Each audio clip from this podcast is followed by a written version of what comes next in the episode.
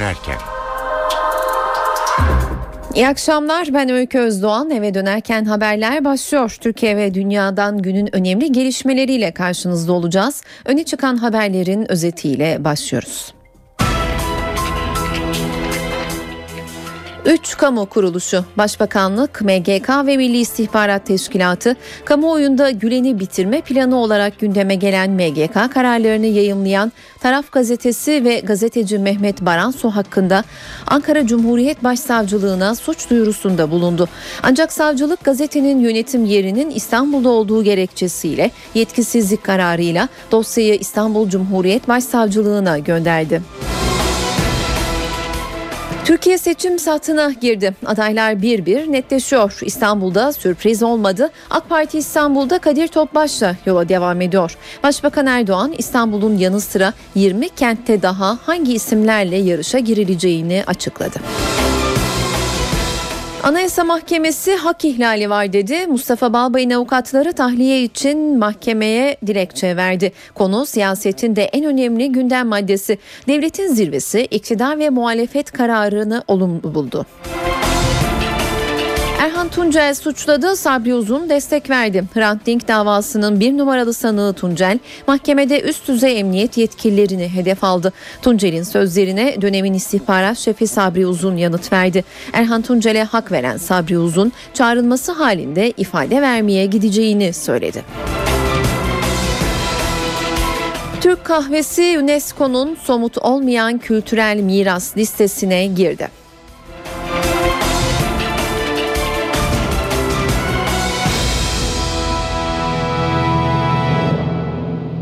Milli Güvenlik Kurulu'nun Fethullah Gülen cemaatine yönelik eylem planı haberi yargıya taşındı. Yayınlanması yasak olduğu gerekçesiyle MGK belgelerini haber yapan Taraf Gazetesi hakkında Başbakanlık, Milli Güvenlik Kurulu ve MİT tarafından savcılığa ayrı ayrı suç duyurusu yapıldı.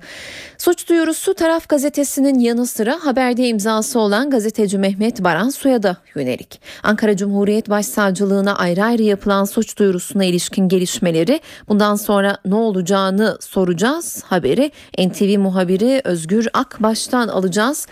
Özgür, Ankara Cumhuriyet Başsavcılığına yapılan suç duyurusundan sonra neler oldu, seni dinliyoruz.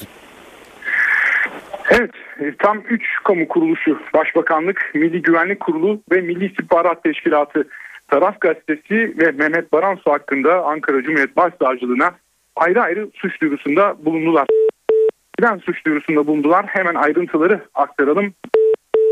Yaşandığı sırada Taraf Gazetesi'ne Mehmet ile pek çok haber yayınlandı. O haberlerden biri tartışma yaratan Milli Güvenlik Kurulu'nun 2004 yılında Fethullah Gülen cemaatiyle ilgili karardı. İşte o kararının ardından Milli Güvenlik Kurulu'nun sert bir tepki gösterdiğini söyleyebiliriz.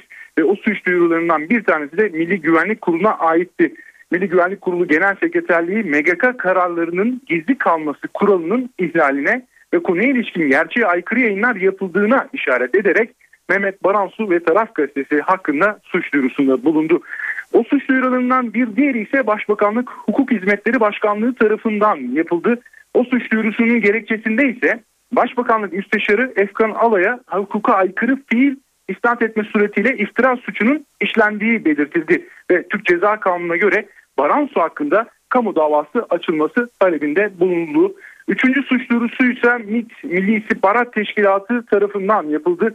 Milli İstihbarat Teşkilatı Müsteşarlığı o suç duyurusunda da 2 Aralık 2013 tarihli haberde imzası bulunan Baransu ve Taraf Gazetesi sorunları hakkında cezai takibat yapılmasını talep etti.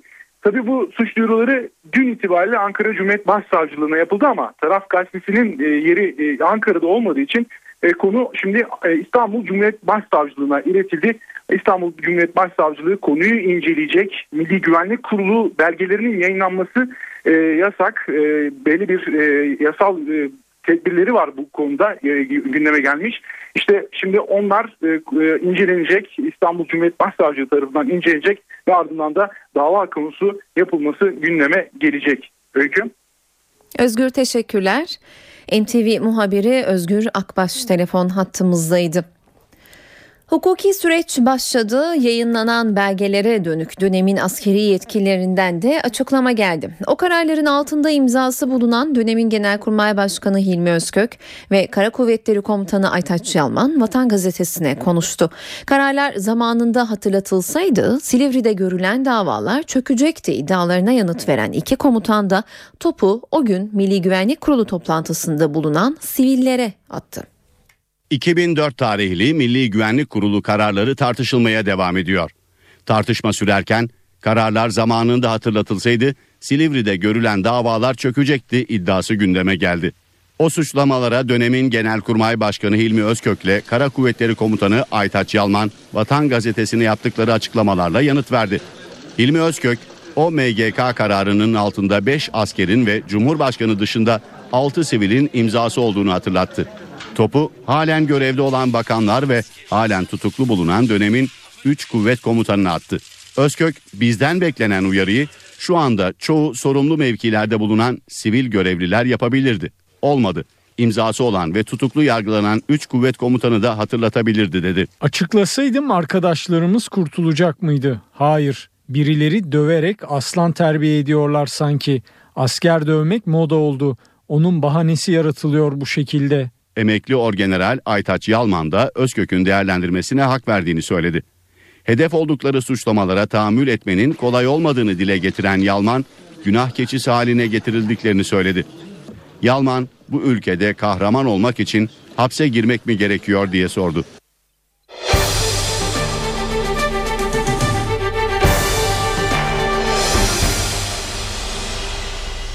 Gündemin sıcak bir başka konusu Anayasa Mahkemesi'nin Mustafa Balbay ve Mehmet Haberal'a ilişkin hak ihlali kararı sonrası avukatlar harekete geçti. Balbay'ın avukatları tahliye talebi içeren dilekçelerini mahkemeye sundu. Peki bundan sonraki süreç nasıl işleyecek? Yerel mahkemenin kararı nasıl olacak? Bir sürpriz bekleniyor mu? Tüm bu ayrıntıları NTV muhabiri Gökhan Gerçek aktaracak. Gökhan, şimdi ne olacak?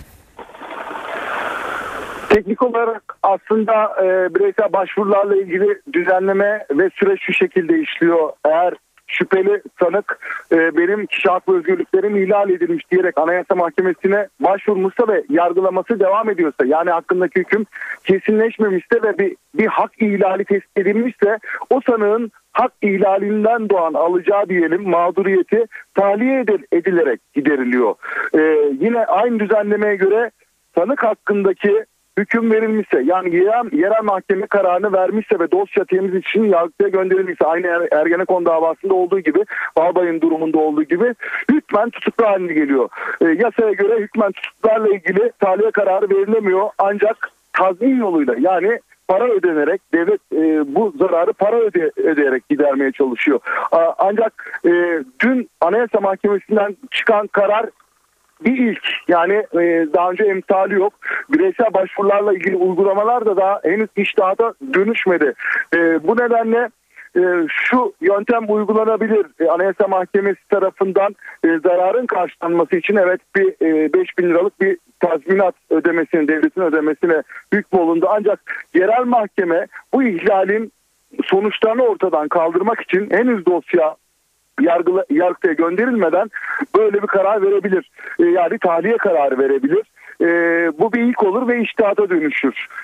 Bunun dışında dosya Yargıtay'a geldikten sonra Yargıtay tarafından da benzer bir karar, benzer bir yorumla verilebilir. Çünkü milletvekili seçilmiş olması tutuklu yargılanmasının önünde bir engeldir. Milletvekili tutuklu yargılanamaz gibi bir karar verdi Anayasa Mahkemesi. Yani 2011 yılında milletvekili seçilmişti Mehmet Haberal ve Mustafa Balbay. Bu nedenle mağduriyet 2011 yılında başlamıştı. Yani İstanbul 13. Ağır Ceza Mahkemesi henüz kararını vermeden kovuşturma aşamasında, henüz yargılama aşamasındayken bu mağduriyet doğmuştu. Bu nedenle öncesinde başladığı için, yani henüz hüküm kurulmadan mağduriyet başladığı için sanıklar tahliye edilmeliydi. Bu mağduriyeti de tahliye ederek biz gideriyoruz diyebilirler. Tabii bugüne kadar karşılaşmadığımız bir sorun olduğu için, bir soru olduğu için, yargıçların da karşılaşmadığı bir soru olduğu için verilecek ilk karar içtihat niteliğinde olacak ve bundan sonra süreç öyle işleyecek. Başka bir alternatif daha var tahliye olmanın önünde. Dosya yargıtaya gelecek önümüzdeki günlerde. Ergenekon dosyası, Mustafa Balbay da o davada yargılanıyor. Eğer o davada Yargıtay tarafından karar bozulursa hükmen tutuklu olan Mustafa Balbay tekrar tutuklu haline dönüşecek. Tutuklu olduğu için de tahliye olmasının önündeki engel kalkmış olacak. Ama söylediğimiz gibi alternatifler çok, hukukçular bunun üzerinde çalışıyor ve tartışıyor. Kimse henüz işin içinden çıkmış değil ama yerel mahkemeden ya da Yargıtay'dan gelecek ilk karar bu konuda emsal niteliğinde olacak. Teşekkürler Gökhan. NTV muhabiri Gökhan Gerçek telefon hattımızdaydı. Anayasa Mahkemesi'nin Balbay ve Haberal kararına ilişkin devletin zirvesinden, iktidar partisinden ve muhalefetten açıklamalar var. Cumhurbaşkanı Abdullah Gül kararın oy birliğiyle alınmasının önemine dikkat çekti. Anayasa Mahkemesi bireysel başvuru hakkına ilgilenip bu konuda vatandaşlarımızın müracaatlarını değerlendirme görevini aldıktan sonra aslında birçok kararlar vermiştir ama bu kararı çok önemli görüyorum. Çok önemli bir karar. Ayrıca dünkü karar tabii siyasi, dünya görüşü, ideolojik bir sürü subjektif kanaatların çok karıştığı bir dosyadır. Bu herkesin farklı farklı baktığı bir dosyadır.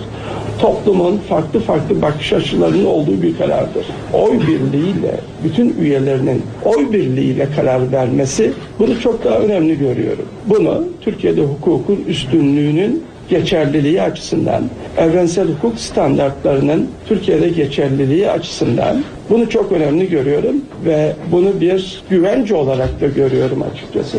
Toplumda farklı görüşler olabilir, farklı siyasi bakışlar olabilir, ideolojik bakışlar olabilir. Hatta zaman zaman işte belli bir konu etrafında bölünmeler olabilir ama iş mahkemenin önüne geldiğinde, hakimlerin önüne geldiğinde eğer hakimler oy birliğiyle böyle bir karar verdilerse bunu çok daha anlamlı buluyorum.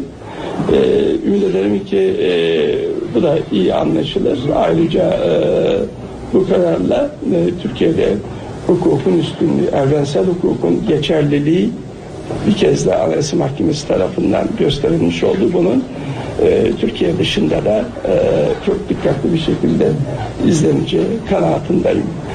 Ayrıca benim milletvekilleri tutukluluğuyla ilgili, genel tutukluluk sürelerinin uzunluğuyla ilgili daha önceki açıklamalarda biliyorsunuz. Meclis Başkanı Cemil Çiçek de kararı önemli buluyor ve benimsiyorum dedi. Artık mahkemelerimizin elinde her önüne geleni tutuklamak yerine adli kontrol yoluyla da beklenen faydayı sağlayabilir. Bunu söylemiş olmamıza, Millet Meclisimizin, Türkiye Büyük Millet Meclisi'nin muradının bu olmasına rağmen halen çıkan yasanın beklenen yönde bir, en azından özeldeki problemlerimiz, tutuklu milletvekilleri bakımından beklenen faydayı vermediğini de maalesef geldiğimiz nokta itibariyle söylüyorum. Anayasa Mahkememizin vermiş olduğu bu karar, ümit ve temenni ederim ki beklentilerimizi karşılar. Bu sıkıntıların bir an evvel hem tutuklu milletvekilleri hem de uzun tutuklu olarak müteal edilebilecek tutuklular bakımından sonuç vermesini diliyorum. Tabiatıyla bundan sonra bu işin nasıl yürüyeceğini, bu kararın nasıl uygulanacağını hep beraber göreceğiz. Ben bu kararı son derece olumlu buluyorum. Ümit ederim tutuklu milletvekilleri bakımından bu karar bir çözüm yolu olsun. Hükümet cephesi de benzer görüşte. Başbakan Yardımcısı Bülent Arınç, tutukluluğun bir tedbir olduğunu ve cezaya dönüşmemesi gerektiğini söyledi. Milli iradenin seçtiği bir kişi parmaklıklar ardında kalamaz diye konuştu. Adil yargılanma hakkı denen şey tutukluluğun bir tedbir olduğu konusudur. Tutukluluk bir cezaya dönüşmemelidir.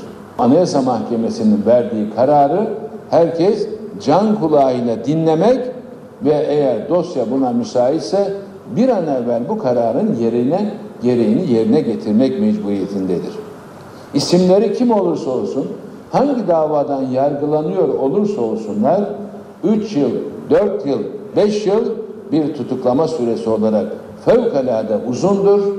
Anayasaya aykırı olduğu düşünülmüştür. Madem ki bir parti onu aday göstermiştir veya bağımsız adaylığını koymuştur. Halk da ona oy verip seçmiştir.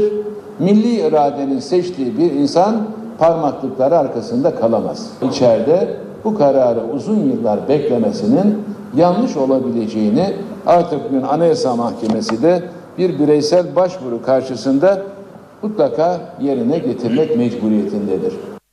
Balbay ve Haberal'ın partisi CHP memnun. Grup Başkan Vekili Akif Hamza Çebi tutuklu vekillerin tümünün serbest bırakılmasını istedi. Doğru bir karar vermiştir.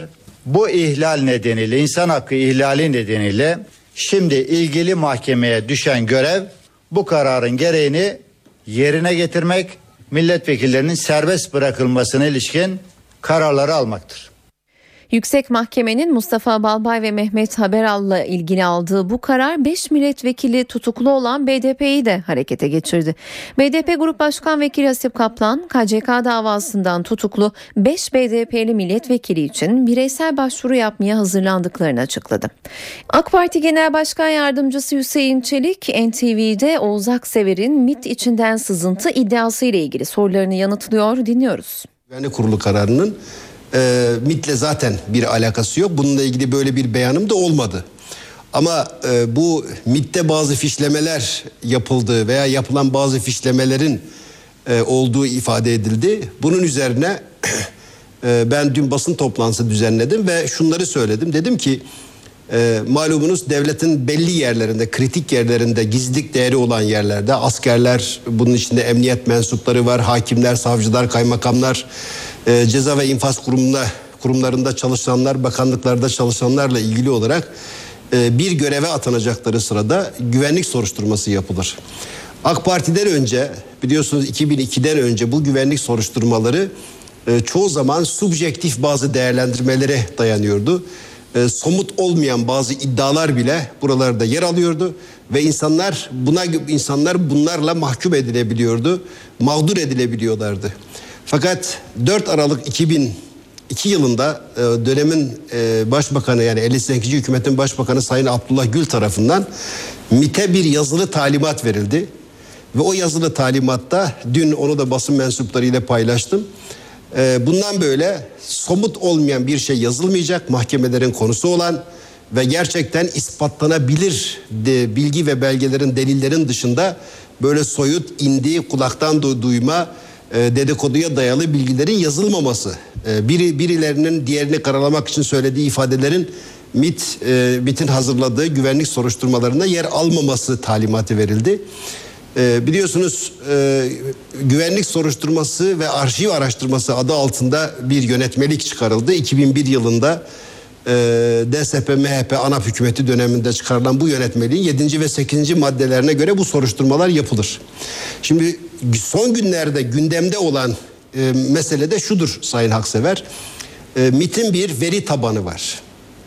Bu veri tabanına her taraftan bilgiler gelir. Diyelim ki MİT'in çalıştığı kimseler tarafından, MİT'in kendi mensupları tarafından gönderilen bilgiler vardır. Bunlar bir havuzda toplanır. Ancak biraz önce söylediğim çerçevenin dışında MİT güvenlik soruşturması raporu hazırlayıp göndermez. Gönderirse büyük bir suç işlemiş olur.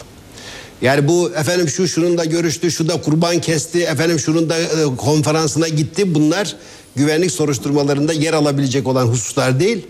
Birileri, ki büyük ihtimalle içeriden birileri, MİT'in veri tabanına girerek bunları servis ediyorlar. Niye ediyorlar meselesine gelince, son günlerde özellikle AK Parti ile hükümetle girdiği tartışmalarda öne çıkan, girdikleri tartışmalarla veyahut da çeşitli meselelerde hükümete ters düşen bazı gruplar hasseten seçilmiş. Burada bu çatışmayı, bu kavgayı kızıştırmak isteyen, ortalığı karıştırmak isteyen ve bu kavgadan da kendileri adına bir şeyler çıkarmak isteyen insanların ve zihniyetlerin ürünü olabilir. Başka bir anlam veremezsiniz. Bir de orada arz notu var. Bu arz notu, efendim bundan sonra MİT'te bu bilgiler nasıl sirküle edilecek? Yani bunlar nasıl derlenecek, nasıl gönderilecek meselesini içeriyor. Bu arz notu da MİT müsteşarı dahil, MİT müsteşar yardımcısı dahil üst düzey MİT yönetiminin bilgisi haricinde olan bir arz notudur. Onlar tarafından onaylanmış bir arz notu değildir ve buna göre de bir yerlere işlem yapılmamıştır. Bu çok net olarak ifade edilen bir husustur. Ve sözü edilen bilgiler de hiçbir kuruma gönderilmemiştir. Başbakanlığa veya başka bir kuruma da gönderilmemiştir. Dolayısıyla bu bilgiler, ama eski alışkanlıklarla, eski alışkanlıktan kastım odur, eski alışkanlıklarla biz genellikle ıcığını çıkarın getirin. İşte birisiyle ilgili araştırma yapıyorsunuz, suçların ferdiliği prensibi bir tarafa bırakılarak bakıyorsunuz onun halasını da, teyzesini de, kardeşini de, ablasını da, amcasını da, amcasının oğlunu da işin içine katan ve piyasadaki söylentileri işin içine katan bir bilgi gelmiş olabilir. Sayın Aksever, siz yılların gazetecisisiniz. İster yazılı medya, ister görsel medya, muhabirlerinizden bir ton rapor gelir, bilgiler gelir. Haber geçerler. Veya ajanslardan birçok bilgi gelir. Özellikle muhabirlerden gelen bilgiler kulis bilgileri olabilir. Çeşitli kaynaklardan derlenmiş, hatta teyit edilmemiş bilgiler olabilir. Ama haber merkezi veya yazı işleri bunları alır. Medya etiğine göre, hassasiyetlere göre bunu bir derler, toparlar, haber haline getirir. Belki 10 rapor gelir, bunun birisi veya bir kısmı gazetelere girebilir veya ana haber bültenlerinize, televizyonlarınıza konu olabilir. Bu gazetecilik örneğini hasseten vermemin sebebi meselenin anlaşılmasına yöneliktir. Birçok bilgi gelmiştir, akmıştır, havuzda toplanmıştır. Ama Sayın Başbakan Gül'ün, şimdiki Cumhurbaşkanımız, o zamanın 58. hükümetin başbakanı olan Sayın Gül'ün o gönderdiği yazılı talimat dışında bir şekilde güvenlik soruşturması evrakı hazırlanırsa, bir yere gönderilirse o kişiler suç işlemiş olur. O hala yürürlüktedir ve güvenlik soruşturmaları, arşiv araştırmaları buna göre yapılır. Meselenin özü bundan ibarettir. Evet. 2004 Milli Güvenlik Kurulu kararına gelince, orada malum bu belge de doğru bir belgedir. Hükümet bir iddia ortaya atılmış. Cumhurbaşkanı bunu sahiplenmiş, Genelkurmay Başkanı sahiplenmiş, kuvvet komutanları bunu sahiplenmiş ve böyle bir iddia ortaya atılmış. Hükümet meseleyi kendisine havale etmiş. Sonra Bakanlar Kurulu'nda bu bir karar haline gelmemiş. Bakmışlar ki bu bizim oldum olası bu memlekette mevcut olan irtica paranoyalarından ibarettir. Bir tarafa bırakılmış ve hiç kimseyle ilgili bir iş ve işlem yapılmamış. Bir karara dönüştürülmemiş, bir eyleme de dönüştürülmemiş. Ben bunun anlaşılması için kendimden bir örnek vereyim. Biliyorsunuz 1 Mart tezkeresi hükümete geldiği zaman, o zaman ben daha 2,5 aylık Kültür Bakanıydım. Ben dönemin Başbakanı Sayın Gül'e bu tezkereye evet oyu veremeyeceğimi söyledim. Ve red oyu vereceğimi söyledim. Kendisi bize şunu söyledi, dedi ki süreci tıkayıcı olmayın. Siz bu tezkereyi imzalayıp meclise göndereceksiniz. Meclisteki oylamalar gizlidir. Zaten kimin hangi renk oy verdiğini de bilmek mümkün değildir dedi. Esas karar merci, iradenin sahibi Türkiye Büyük Millet Meclisi'dir dedi. Ben Bakanlar Kurulu üyesi olarak imzaladığım tezkereyi, tezkere meclise geldiği zaman buna red oyu verdim. Veya şimdi başka kurumlardan, diyelim ki Cumhurbaşkanlığından, Başbakanlıktan vatandaş oturup ismiyle, cismiyle arzuhal döşüyor, mektup yazıyor, şikayet mektupları yazıyor. Onu ilgili kuruma gönderirler. Şöyle şöyle iddialar var, bir bakın derler. Ve o iddialar gelir, incelenir. Eğer hakikaten elle tutulur bir şey varsa, gerçekliğe dayalı bir şey varsa onun gereği yapılır. Değilse ilgili kurumlara burada herhangi bir şey söz konusu değildir, İddialar yersizdir, iddialar subut bulmamıştır diye onlara yazılır. Bakın 2004'teki o Milli Güvenlik Kurulu kararları uygulandı. Başbakanlık Takip Kurulu eliyle uygulandı diye haber yaptılar. Hı hı. Onu da söyleyeyim. Mesela oranın Milli Güvenlik Kurulu kararıyla zaten ilgisi yok. Sayın Mesut Yılmaz'ın başbakanlığı zamanında irtica ile mücadele stratejisi diye bir strateji hazırlandı. Batı Çalışma Grubu vardı eskiden. Hı hı. Bunu Başbakanlık Takip Kurulu diye legalleştirdiler. Ve Başbakanlık Takip Kurulu'nda asker sivil üyeler toplanırlardı. Bir çeşit MGK'nın bir alt birimi gibi çalışırdı. Mesela benim Milli Eğitim Bakanlığım döneminde bana bir yığın evrak göndermişlerdir. Bunların büyük bir çoğunluğu İmam Hatip okullarındaki kızların başını kapattığını ifade eden, kılık kıyafet yönetmeliğine aykırı hareket ettiğini ifade eden bunlar yazılardı. Neticede biz de bunu inceler ve gereğini yapardık ama hiçbir zaman için İmam Hatip Okulu'ndaki kızların başını kapatmasından daha tabii bir şey yoktur. Hı hı. Ve nitekim o gazetede yayınlanan İşte gereği yapıldı dedikleri belgede de 14 İmam Hatip Okulu'nda kılık kıyafet yönetmeliğine aykırı davranıldığı iddia ediliyordu.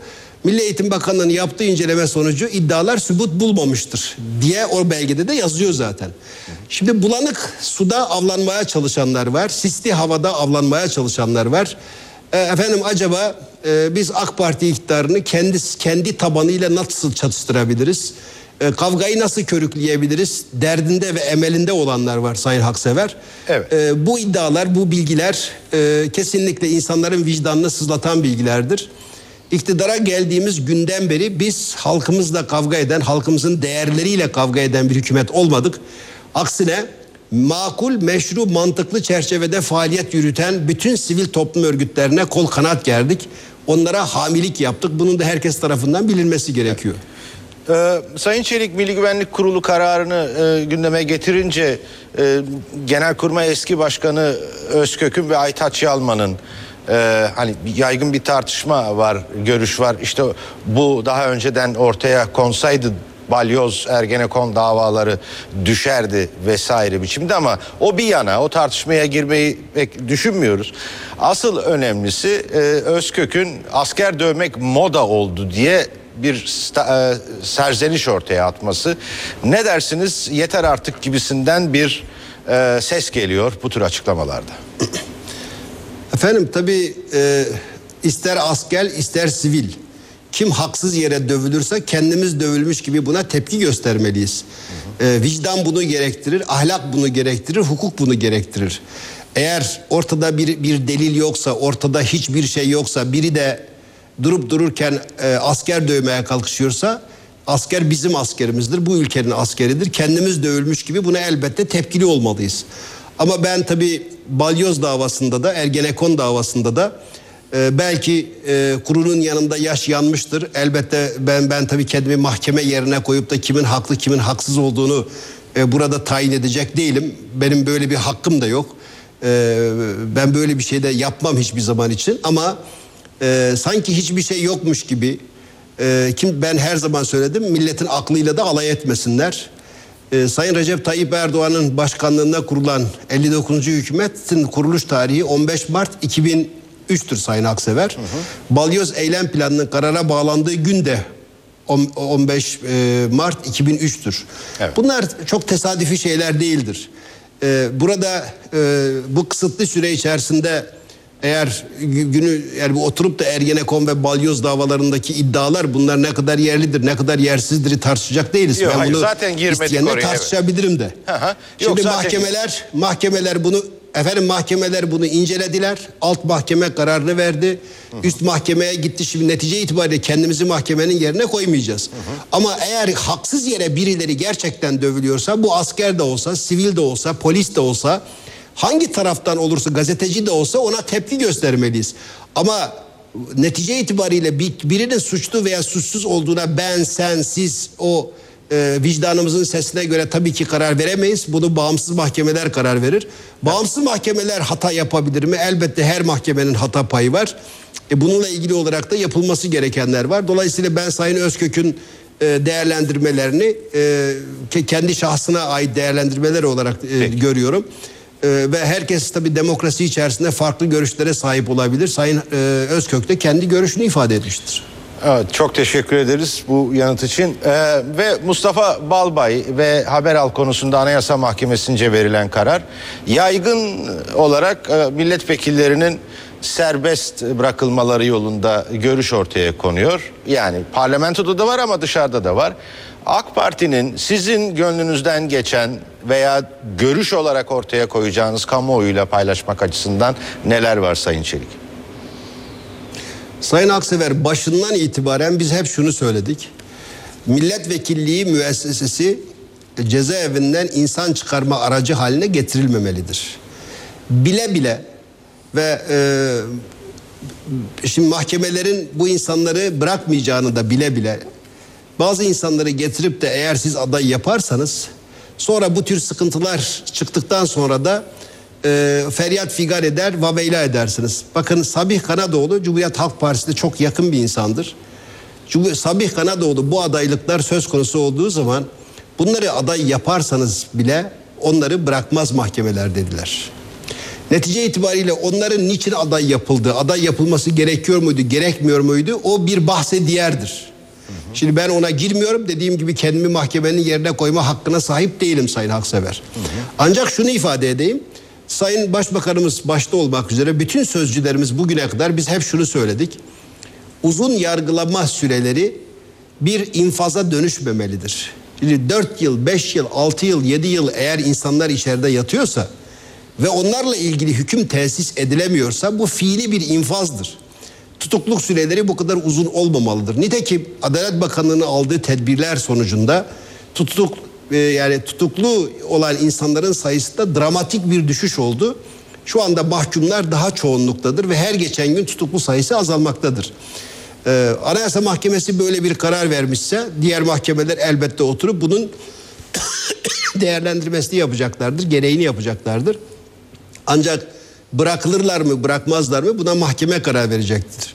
Evet. Bıraksınlar şeklinde bir ifadede ben bulunmuyorum açıkçası. Şunun için bulunmuyorum. Dediğim gibi şimdi siz tutuyorsunuz bir gazeteciyi aday yapıyorsunuz. İçerideki bir gazeteciyi veyahut da işte bir profesörü aday yapıyorsunuz. Diğer taraftan BDP'nin aday gösterdikleri var. MHP'nin aday gösterdiği bir general var. Ve MHP'nin adayı biliyorsunuz başka davalardan dolayı hüküm giydi. Onları aday gösteriyorsunuz. Ondan sonra da diyorsunuz ki bu milletin seçtiği vekildir, derhal dışarı çıkmalıdır. Ben bir kere o insanların aday yapılması sürecinde bir özensizlik gösterildiğini ve hukuka karşı bir hile çabası içerisinde olduklarını görüyorum. İlk günlerden itibaren bizim AK Parti olarak tavrımız bu olmuştur. Tabii ki millet iradesi içeride olmamalıdır. Millet vatandaş birini seçtiği zaman o gelip Türkiye Büyük Millet Meclisi'nde görevini ifa etmelidir. Ama bile bile mahkemelerin buna müsaade etmeyeceğini bile bile de insanlar aday yapılmamalıdır. Bizim söyleyeceğimiz budur. Peki efendim, yerel seçimlere geçebiliriz zamanı iyi değerlendirmek açısından. Gerçi Sayın Başbakan'ın açıklamaları oldu ama arkası gelmedi gibi görünüyor.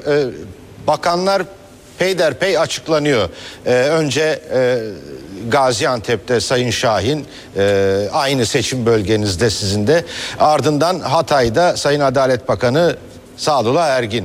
İzmir için de Binali Yıldırım'ın adı artık netleşmeye başladı. Onu da size onaylattırayım eğer mümkün olursa açıklamanız. Fakat Yüksek Seçim Kurulu'nun da kararı var. Bakanlıktan istifalarına gerek yok diye. Partideki genel görüş nedir efendim?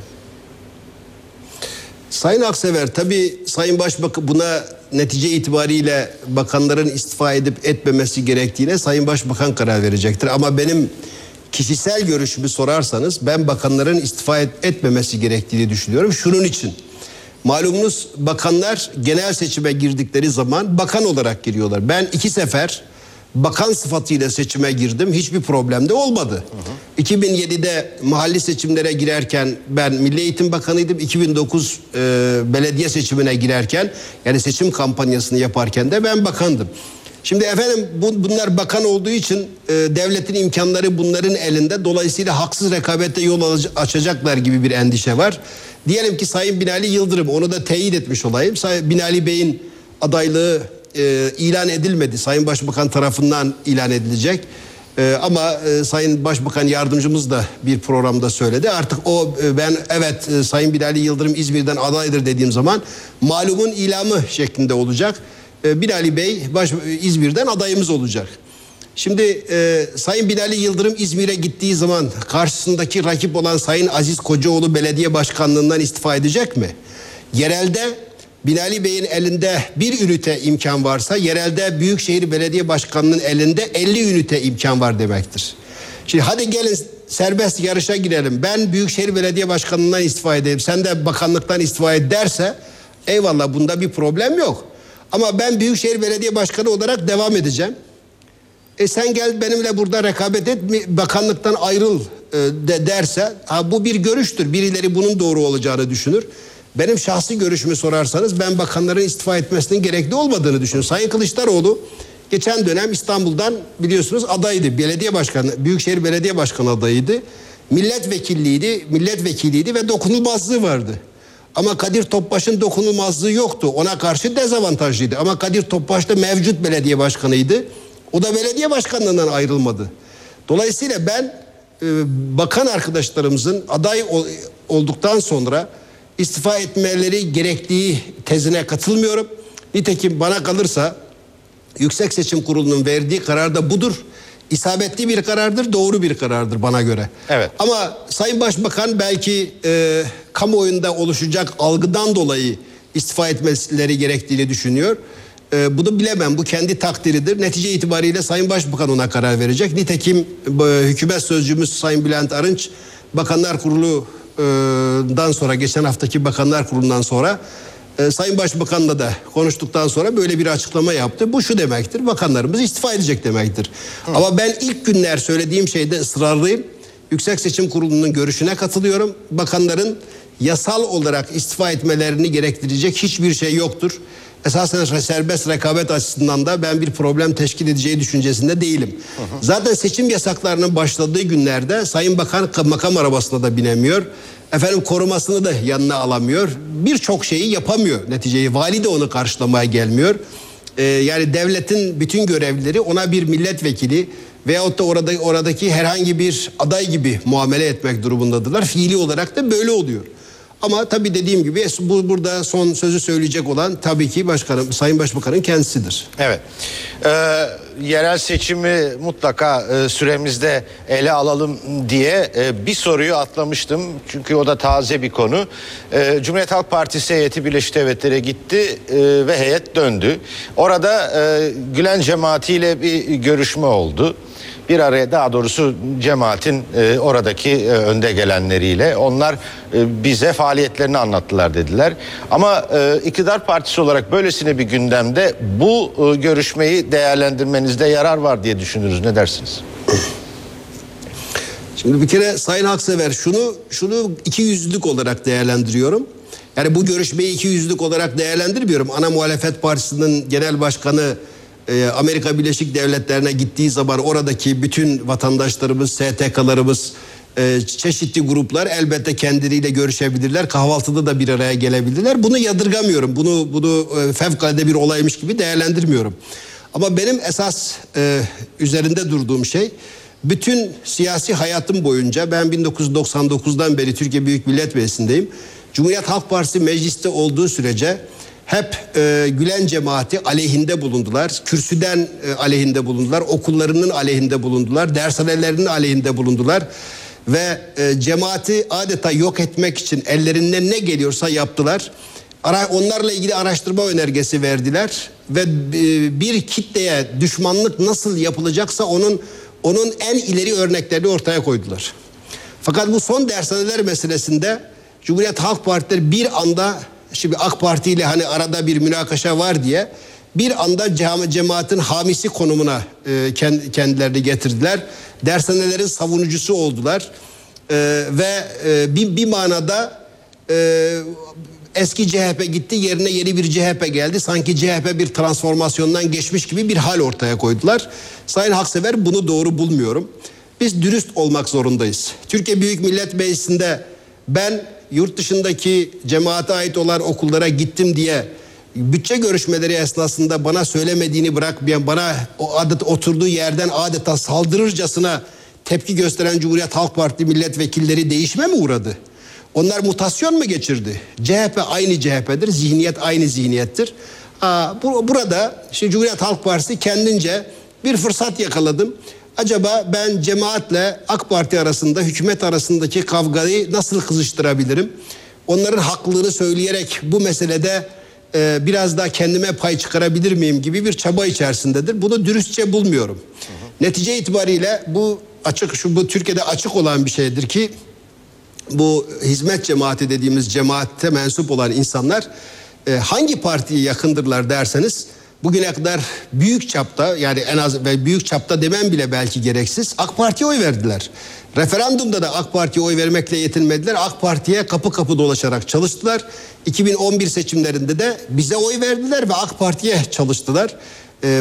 Bu konudaki siyasi tavırları bellidir. Ve biz onlarla aynı ruh ve mana iklimine sahip olan insanlarız. Netice itibariyle bugün bir meselede bir uyuşmazlık ortaya çıkmıştır. Suizan maalesef ortaya çıkmıştır. Ama bunu fırsat bilerek acaba ben bu kavgayı nasıl körükleyebilirim telaşı içine giren veya çabası içerisine giren muhalefetin bu tavrını iki yüzlü bir tavır olarak değerlendiriyorum. Sayın Kılıçdaroğlu'nun Gülen cemaatiyle, onların mensuplarıyla Amerika Birleşik Devletleri'nde bir kahvaltıda bir araya gelmesini yadırgamıyorum. Evet, biz de CHP'lilerle, ben AK Parti Genel Başkan Yardımcısı olarak çeşitli zeminlerde CHP'li arkadaşlarla oturuyoruz, çay içiyoruz, sohbet ediyoruz, yemek yiyoruz. Bunu kimse yadırgamaz. Medeni insanlar böyle yaparlar. Her sivil toplum örgütüyle keşke bunu yapsalar. Keşke İmam Hatip dernekleriyle de bir araya gelseler. Diğer cemaatlerle de bir araya gelseler. Bu Türkiye'nin normalleşmesi anlamına gelir. Ama bugüne kadar sırılsıklam düşmanlıklarını sergileyenler bir anda dost postu giymeleri kesinlikle inandırıcı gelmiyor bize. Sayın Çelik, çok kamuoyuna da aslında inandırıcı gelmiyor. Peki efendim, çok teşekkür ediyoruz sorularımızı yanıtladığınız için. AK Parti sözcüsü Hüseyin Çelik, Milli Güvenlik Kurulu belgelerinin basına sızması, Anayasa Mahkemesi'nin Balbay ve Haberal'la ilişkin kararı ve yerel seçimde AK Parti'nin bakan adayları ve son olarak da CHP'nin Gülen cemaatiyle görüşmesine ilişkin NTV televizyonunda Oğuz Aksever'in sorularını yanıtladı. Biz de canlı olarak aktardık. Saat 18, ben Öykü Özdoğan. Eve dönerken haberlerin bu bölümünde günün öne çıkan özetlerini aktaracağız. 3 kamu kuruluşu, Başbakanlık, MGK ve Milli İstihbarat Teşkilatı, kamuoyunda Gülen'i bitirme planı olarak gündeme gelen MGK kararlarını yayımlayan Taraf Gazetesi ve gazeteci Mehmet Baransu hakkında Ankara Cumhuriyet Başsavcılığına suç duyurusunda bulundu.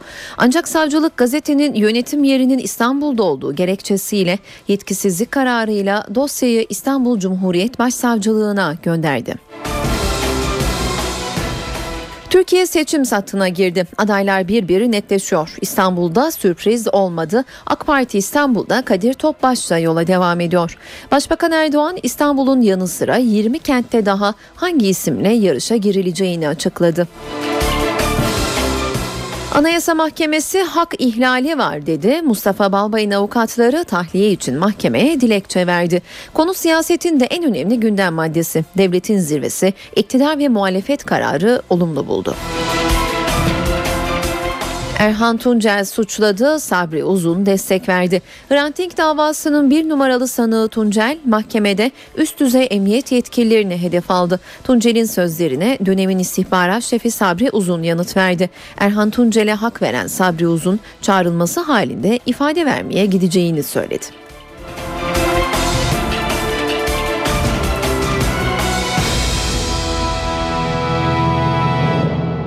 AK Parti'nin İstanbul'da hangi isimle yarışa gireceği belli oldu. İktidar Partisi'nin İstanbul Belediye Başkan adayı yine Kadir Topbaş oldu.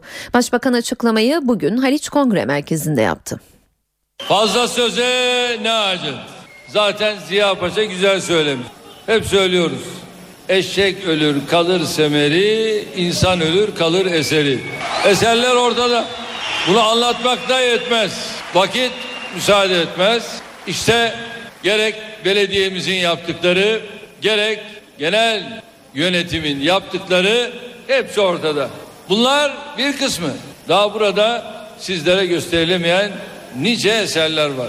İnşallah kampanya boyunca büyükşehir, ilçe ilçe bunların hepsi sizlere anlatılacak. Ve İstanbul AK Parti ile güzel.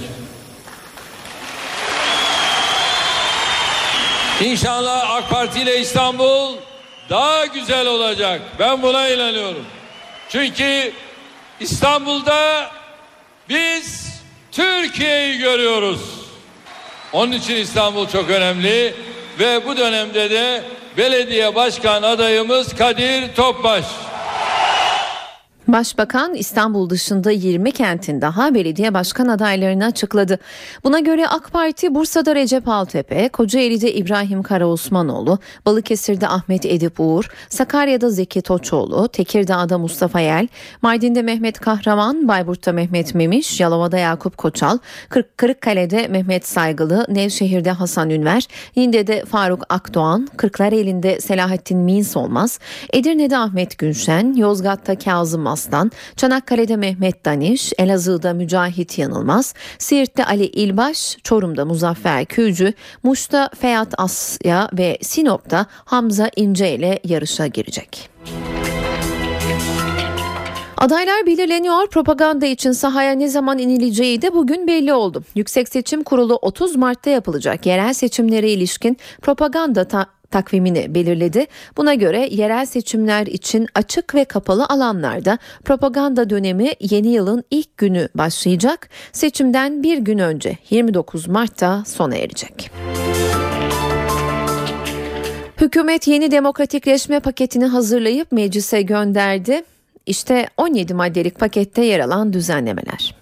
Siyasi partiler Türkçe dışındaki dillerde propaganda yapabilecek. Eş genel başkanlık uygulanabilecek. Şapka kanununa muhalefet edenlere ceza kaldırıldı. Genel seçimlerde %3'ten fazla oy alan partilere hazine yardımı yapılacak.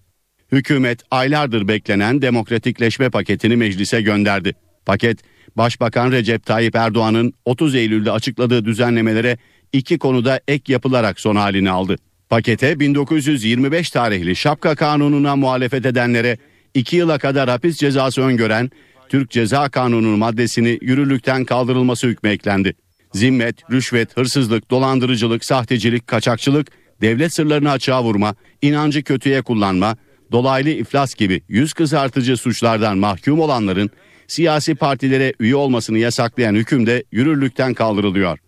Pakete göre İl ve ilçelerde gece saat 24'e kadar toplantı ve gösteri yürüyüşü düzenlenebilecek. Özel öğretim kurumları farklı dil ve lehçelerde eğitim öğretim yapabilecek. Paketin eğitim öğretim hakkının engellenmesiyle ilgili bölümünde ise dikkat çeken bir düzenleme yer aldı. Buna göre öğrencilerin toplu olarak oturdukları binalara ya da bunların eklentilerine girilmesine engel olanlara 5 yıla kadar hapis cezası verilebilecek. Dini ibadet veya ayinlerin toplu olarak yapılmasını engelleyenlere de 5 yıla kadar hapis cezası geliyor. Kişilerin yaşam tarzlarına ve tercihlerine müdahale edenler de aynı ceza kapsamına alındı. Pakette kişileri din, dil, ırk, milliyet, renk, cinsiyet, engellilik, siyasi düşünce, felsefi inanç, din veya mezhep farklılığından kaynaklanan nefret nedeniyle ayrımcılığa tabi tutanlara 3 yıla kadar hapis cezası öngörülüyor.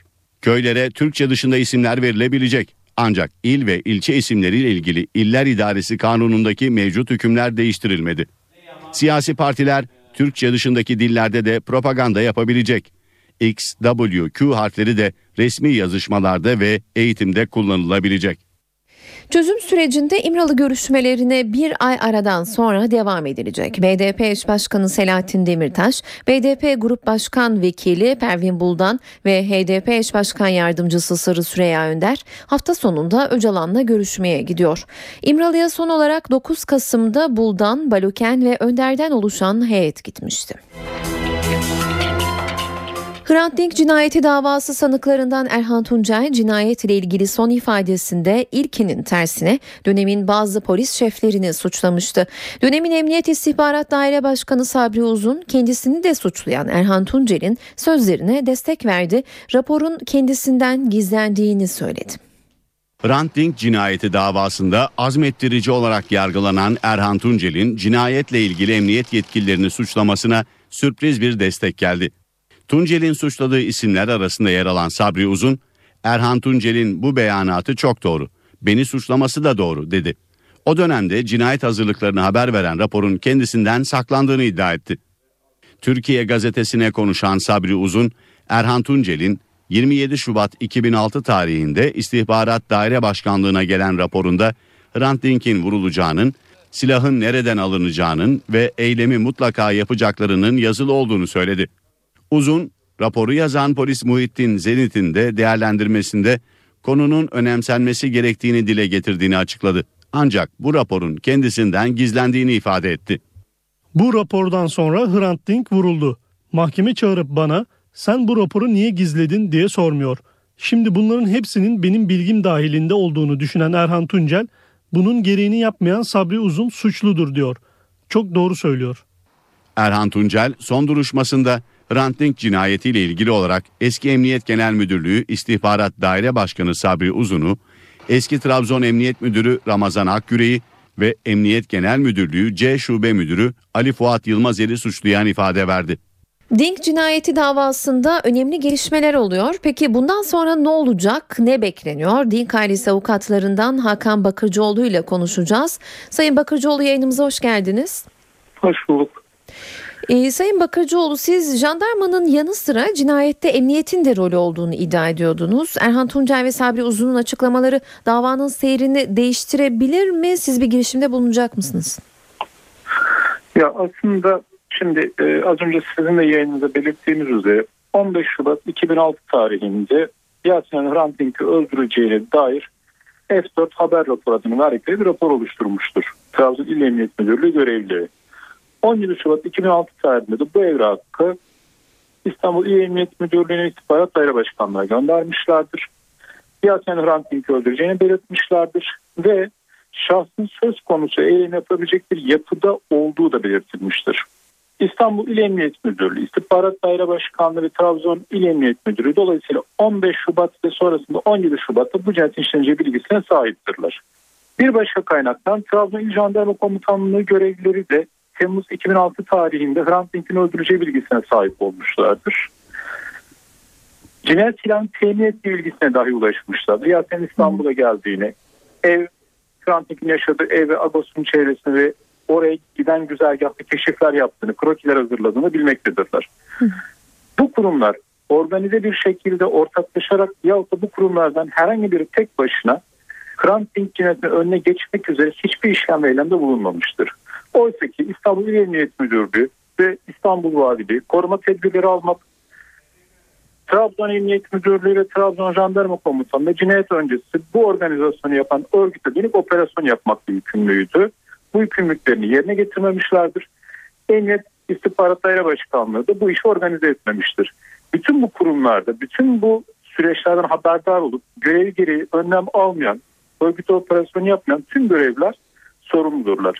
Dolayısıyla evet, elbette Ramazan Akgürek, Ali Fuat Yılmazer bu cinayetin işlenmesine göre sorumludurlar. Fakat tek başına sorumlu bu şahıslarda değildir. Bu belirttiğimiz bütün kurumlardaki bu cinayetten haberdar olup bu cinayetten önlemekle yükümlü olan tüm görevler bundan ötürü sorumludurlar. Peki aslında Sayın Bakırcıoğlu, özür dileyerek araya girmem gerekiyor çünkü süremiz sınırlı. Siz basına yansıyan bu ifadeler üzerine bir gelişme bekliyor musunuz? Bir girişimde bulunacak mısınız? Aslında biz İstanbul Emniyet, Trabzon Emniyet, İstanbul Valilik ve Trabzon Jandarma Komutanlığı görevleri hakkında İnsan Hakları Avrupa Mahkemesi kararı sonrası 2011 yılı Ocak ayında İstanbul Cumhuriyet Başsavcılığı'nın TMK ile yetkili 10. madde yetkili kısmına suç duyurusuna bulunmuştuk.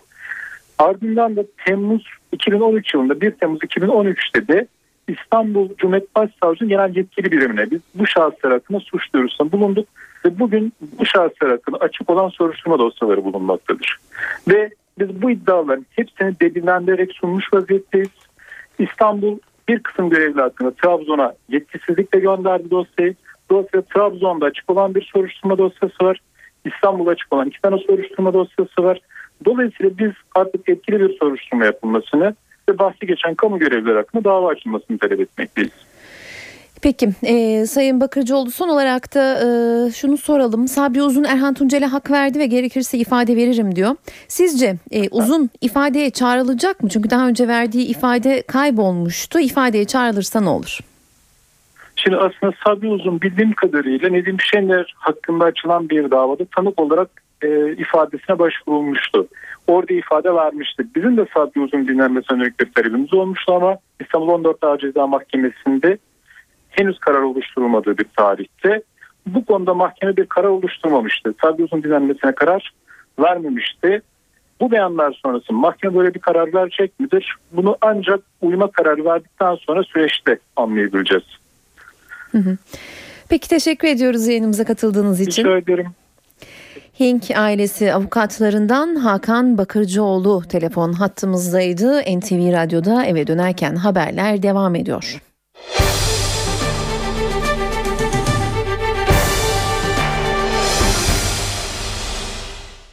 Saat 18.20 eve dönerken haberlerle yeniden karşınızdayız. Başbakanlık Milli İstihbarat Teşkilatı ve Milli Güvenlik Kurulu 2004 MGK kararlarını açıklayan Taraf Gazetesi hakkında suç duyurusunda bulundu. Suç duyurusu Ankara Cumhuriyet Başsavcılığına yapıldı ancak Başsavcılık soruşturma evrakını yetkisizlik kararıyla İstanbul Cumhuriyet Başsavcılığına gönderdi. Başbakanlık Hukuk Hizmetleri Başkanlığı 2 Aralık 2013'te yayımlanan haberde Başbakanlık Müsteşarı Efkan Ala'ya iftira suçunun işlendiğini belirterek Mehmet Baransu hakkında kamu davası açılması talebinde bulundu. Milli Güvenlik Kurulu Genel Sekreterliği'nin suç duyurusunda ise MGK kararlarının gizli kalması gerektiği kuralının ihlal edildiği savunuldu. MİT'in suç duyurusunda da Baransu ve Taraf Gazetesi sorumluları hakkında cezai takibat yapılması istendi. Ankara Cumhuriyet Başsavcılığı suç duyuruları üzerine başlatılan soruşturma evrakını gazetenin yönetim yerinin İstanbul'da olduğu gerekçesiyle yetkisizlik kararıyla İstanbul Cumhuriyet Başsavcılığına gönderdi. Hükümette görüş ayrılığına düşen cemaatlerin fişlendiği iddiası siyasetin önemli gündem maddelerinden. AK Parti sözcüsü Hüseyin Çelik, kimseyi düşman olarak görmediklerini, iddiaların gerçeği yansıtmadığını söyledi. NTV'ye konuşan Çelik, 2004 yılında yapılan Milli Güvenlik Kurulu toplantısı ve fişleme belgelerinin MİT tarafından sızdırıldığı yönündeki açıklamasının yanlış lanse edildiğini söyledi. Son günlerde gündemde olan mesele de şudur. MİT'in bir veri tabanı var. Bu veri tabanına her taraftan bilgiler gelir. Diyelim ki MİT'in çalıştığı kimseler tarafından, MİT'in kendi mensupları tarafından gönderilen bilgiler vardır. Bunlar bir havuzda toplanır. Ancak MİT güvenlik soruşturması raporu hazırlayıp göndermez. Gönderirse büyük bir suç işlemiş olur. Yani bu efendim şununla görüştü, şu da kurban kesti, efendim şunun da konferansına gitti. Bunlar güvenlik soruşturmalarında yer alabilecek olan hususlar değil. Birileri ki büyük ihtimalle içeriden birileri MİT'in veri tabanına girerek bunları servis ediyorlar. Niye ediyorlar meselesine gelince son günlerde özellikle AK Parti ile hükümetle girdiği tartışmalarda öne çıkan girdikleri tartışmalarla veyahut da çeşitli meselelerde hükümete ters düşen bazı gruplar hasseten seçilmiş. Burada bu çatışmayı, bu kavgayı kızıştırmak isteyen, ortalığı karıştırmak isteyen ve bu kavgadan da kendileri adına bir şeyler çıkarmak isteyen insanların ve zihniyetlerin ürünü olabilir. Başka bir anlam veremezsiniz. Ve sözü edilen bilgiler de hiçbir kuruma gönderilmemiştir. Başbakanlığa veya başka bir kuruma da gönderilmemiştir. Dolayısıyla bu bilgiler ama eski alışkanlıklarla, eski alışkanlıktan kastım odur. Eski alışkanlıklarla biz genellikle ıcığını çıkarın getirin. İşte birisiyle ilgili araştırma yapıyorsunuz. Suçların ferdiliği prensibi bir tarafa bırakılarak bakıyorsunuz onun halasını da, teyzesini de, kardeşini de, ablasını da, amcasını da, amcasının oğlunu da işin içine katan ve piyasadaki söylentileri işin içine katan bir bilgi gelmiş olabilir. Hüseyin Çelik yerel seçimlere dönük de bazı açıklamalarda bulundu. Çelik, İzmir'de adayımız Ulaştırma Bakanı Binali Yıldırım olacak dedi. AK Parti Genel Başkan Yardımcısı YSK kararını hatırlattı. Bakan adayların istifa etmemesi gerektiğini düşünüyorum ancak bakanlar yine de görevlerinden ayrılacak dedi. Amerika gezisi bitti ve CHP heyeti Türkiye'ye döndü. Seyahatte yer alan Genel Başkan Yardımcısı Faruk Loğlu ayağının tozuyla gazetecilerin sorularını yanıtladı. Loğlu Amerika'daki temaslarına ilişkin bilgi verdi. Kılıçdaroğlu'nun cemaat üyeleriyle yaptığı kahvaltıyı değerlendirdi. Ayrıntıları NTV muhabiri Can Ertuna'dan alacağız. Can, Loğlu neler söyledi? Son maddeden başlayalım yayınımıza. Cumhuriyet Halk Partisi heyetinin Fethullah Gülen cemaatiyle yaptığı temasın ayrıntılarını sorduk. Cumhuriyet Halk Partisi Genel Başkan Yardımcısı Doğuoğlu'na kendisi öncelikle Amerika Birleşik Devletleri'nde mümkün olan tüm çevrelerle temas yürüttüklerini ve Fethullah Gülen cemaatinin de bu çevrelerden biri olduğunu söyledi. Bu temasın oldukça normal okunması, anlaşılması gerektiğini belirtti. Türkiye'de son yaşanan sürece biraz daha özelleştirecek olursak dershane konusundaki tartışmalara hiç değinmediklerini belirtti. Ağırlıklı olarak Amerika Birleşik Devletleri'nde Fethullah Gülen cemaatinin yürüttüğü faaliyetlerle ilgili kendilerine kapsamlı bir briefing verildiğini söyledi. Türkiye'deki konular gündeme gelmedi. Bizim de cemaatten herhangi bir destek talebimiz söz konusu değildir diye konuştu CHP Genel Başkan Yardımcısı. Diğer temaslara da değindi. Kısaca bunları da aktaralım. Öncelikle Cumhuriyet Halk Partisi Senato'dan Dışişleri Bakanlığı'na birçok kesimle görüştü. Amerika Birleşik Devletleri'ndeki 4 günlük ziyaretlerinde aynı zamanda medya temsilcileriyle, akademiyle, düşünce kuruluşlarıyla ve lobi gruplarıyla da temaslar yürütüldü. Bu aşamada kendilerine en çok Gezi Parkı süreci ve Gezi Parkı sürecinden sonra yaşanan olaylarla ilgili sorular geldi. Türkiye'deki düşünce ve ifade özgürlüğüyle ilgili sorular yöneltildiğini belirtti ve tüm açıklığıyla Genel Başkanımız Kemal Kılıçdaroğlu bunları yanıtlamıştır dedi Faruk Loğlu. Loğlu konuşmasında ayrıca Amerikalılara, Amerika Birleşik Devletleri'ndeki görüştüğümüz tüm kesimlere Türkiye'deki yegane iktidar seçeneğinin Hükümet Partisi, Adalet ve Kalkınma Partisi olmadığı mesajını güçlü bir biçimde verdik diye konuştu. Teşekkürler Can. NTV muhabiri Can Ertun'a telefon hattımızdaydı. NTV Radyo'da eve dönerken haberler devam ediyor.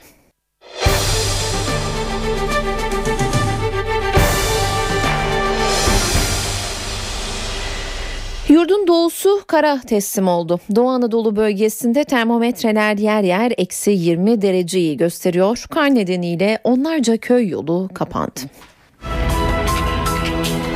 Soğuk hava etkisini sürdürmeye devam edecek. Meteoroloji bundan böyle 2 ay süreyle şiddetli soğuk bekliyor. Hal böyle olunca Enerji Bakanlığı ek tedbir aldı. Bakan Taner Yıldız, Katar'dan 5 tanker dolusu sıvılaştırılmış doğal gaz siparişi verildiğini açıkladı. Bizim şu anda hava tahmin raporlarında Ocak ve Şubat ayında bir miktar aşırı soğukların olacağı söylendi. Biz buna karşılık Batı'dan, Ege'den, İzmir Aliağa'dan girmek üzere 5 kargolukta bir LNG sıvılaştırılmış doğalgaz siparişi verdik Katar'la. Bunun da takribi tutarı $350 milyon civarındadır. Bizim doğalgazla alakalı herhangi bir arz sıkıntımız hamdolsun söz konusu değildir. Ve bütün noktalardan normal şartlar altında bu arzımızı sağlayabiliyoruz. Otogazın ardından benzine de zam geldi. Benzinin litre fiyatına gece yarısından itibaren geçerli olmak üzere 9-10 kuruş zam yapıldı. Zam döviz kuru ve ürün fiyatlarındaki artışa bağlı olarak gerçekleşti. Zam sonrasında İstanbul'da benzinin litresi 4 lira 89 kuruşa çıkacak.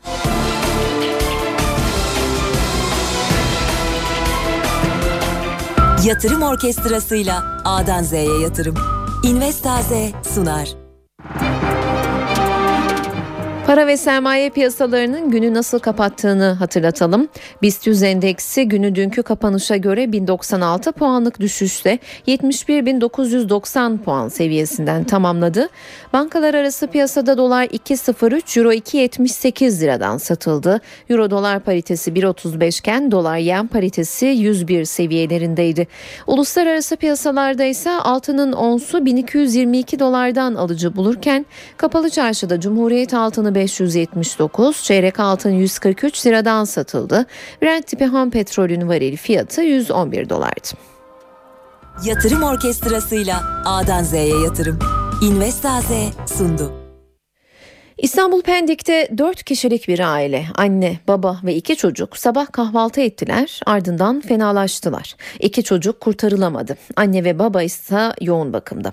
İlk bilgiler gıda zehirlenmesi olduğu yönünde. NTV muhabiri Korhan Varol olayı araştırdı. Şu anda da anne babanın tedavi gördüğü Marmara Eğitim ve Araştırma Hastanesi'nde. Korhan, çocukları anında öldürecek, anne babayı hastanelik edecek yiyecek belirlendi mi? Bir açıklama yapıldı mı?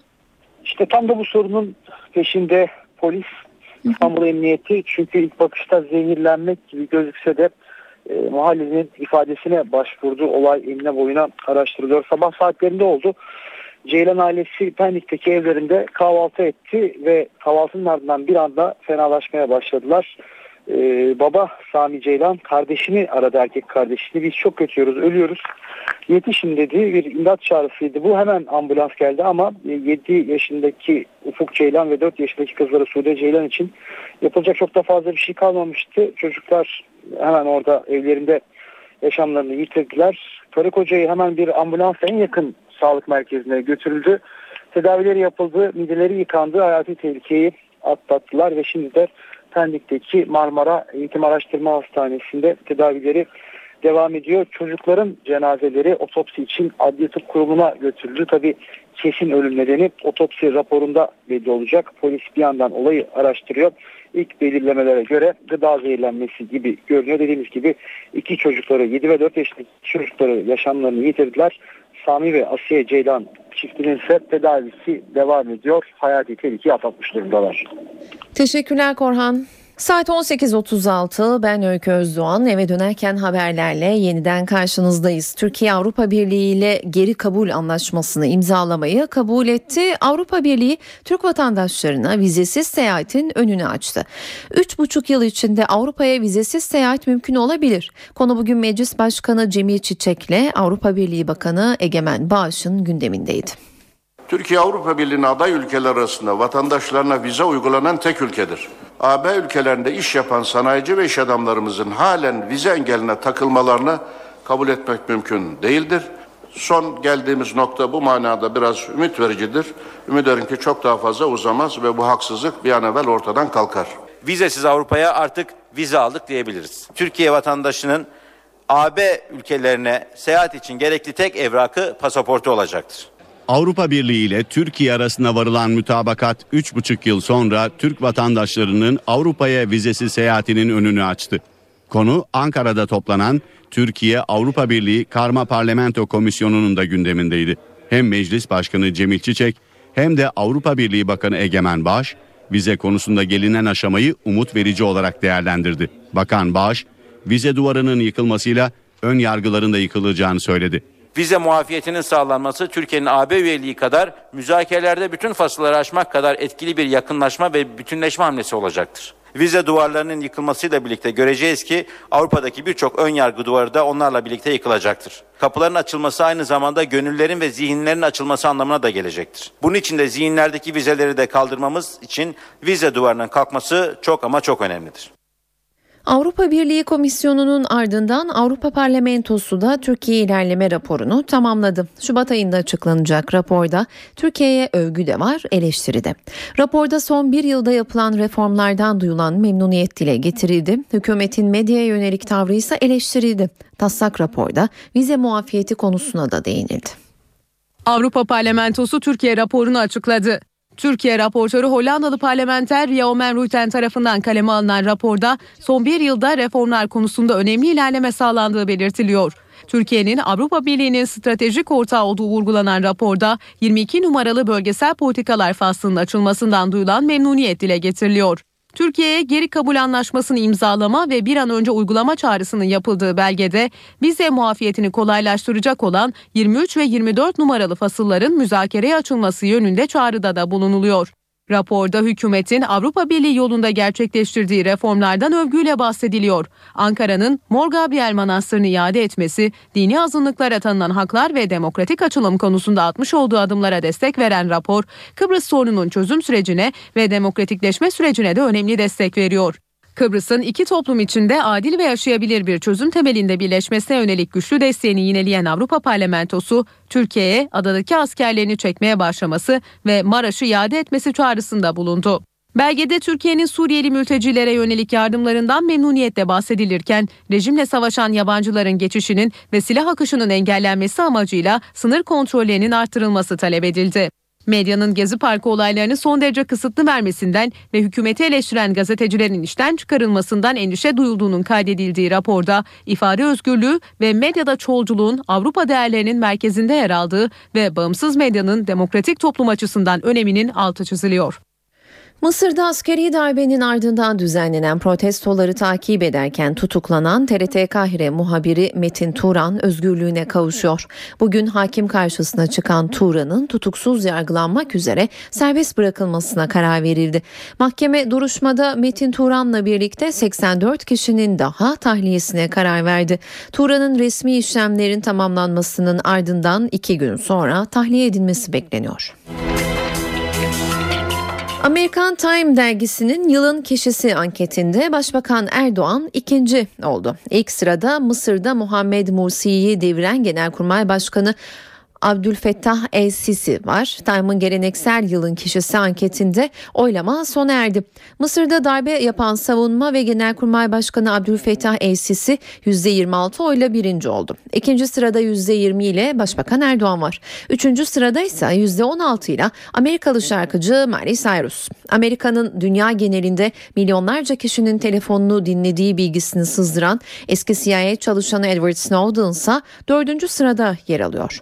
Time dergisi yılın kişisini seçmek için halk oylaması yapıyor, ancak son kararı editörler veriyor. İngiliz Daily Telegraph gazetesinin iddiasına göre İngiltere, Amerika Birleşik Devletleri, Katar ve Türk yetkililer Ankara'da Suriyeli İslamcı gruplarla masaya oturdu. Gazete görüşmeyi Ankara ve Katar'ın organize ettiğini yazdı. Batılı yetkililerle Suriyeli İslamcı gruplar Ankara'da görüştü. Daily Telegraph gazetesi İngiltere, Amerika Birleşik Devletleri, Katar ve Türkiye'den yetkililerin Ankara'da Suriyeli İslamcı gruplarla bir araya gelip ilk kez yüz yüze görüşmelerde bulunduklarını yazdı. Görüşmeyi Türkiye ve Katar'ın organize ettiği belirtildi. Ankara'daki görüşmenin geçen ay İslami Cephe adı altında birleşen en etkili muhalif gruplarla yapıldığı kaydedildi. El-Kaide bağlantılı örgütler görüşmede yer almadı. İngiliz gazeteye bilgi veren batılı kaynaklara göre görüşmede yer alan ülkeler El-Kaide ile bağlantılı olmayan bu İslamcı gruplarla Özgür Suriye Ordusu'nun işbirliği yapmasını istedi. Özgür Suriye Ordusu Komutanı Selim İdris'in de El-Kaide bağlantısı olmayan İslamcı militanları kendi grubuna dahil etmek istediği kaydedildi. Allahu Akbar! Batılı ülkeler Suriye'de El-Kaide bağlantılı örgütlerin güçlenmesinden ve birçok bölgede kontrolü ele geçirmesinden endişe duyuyor.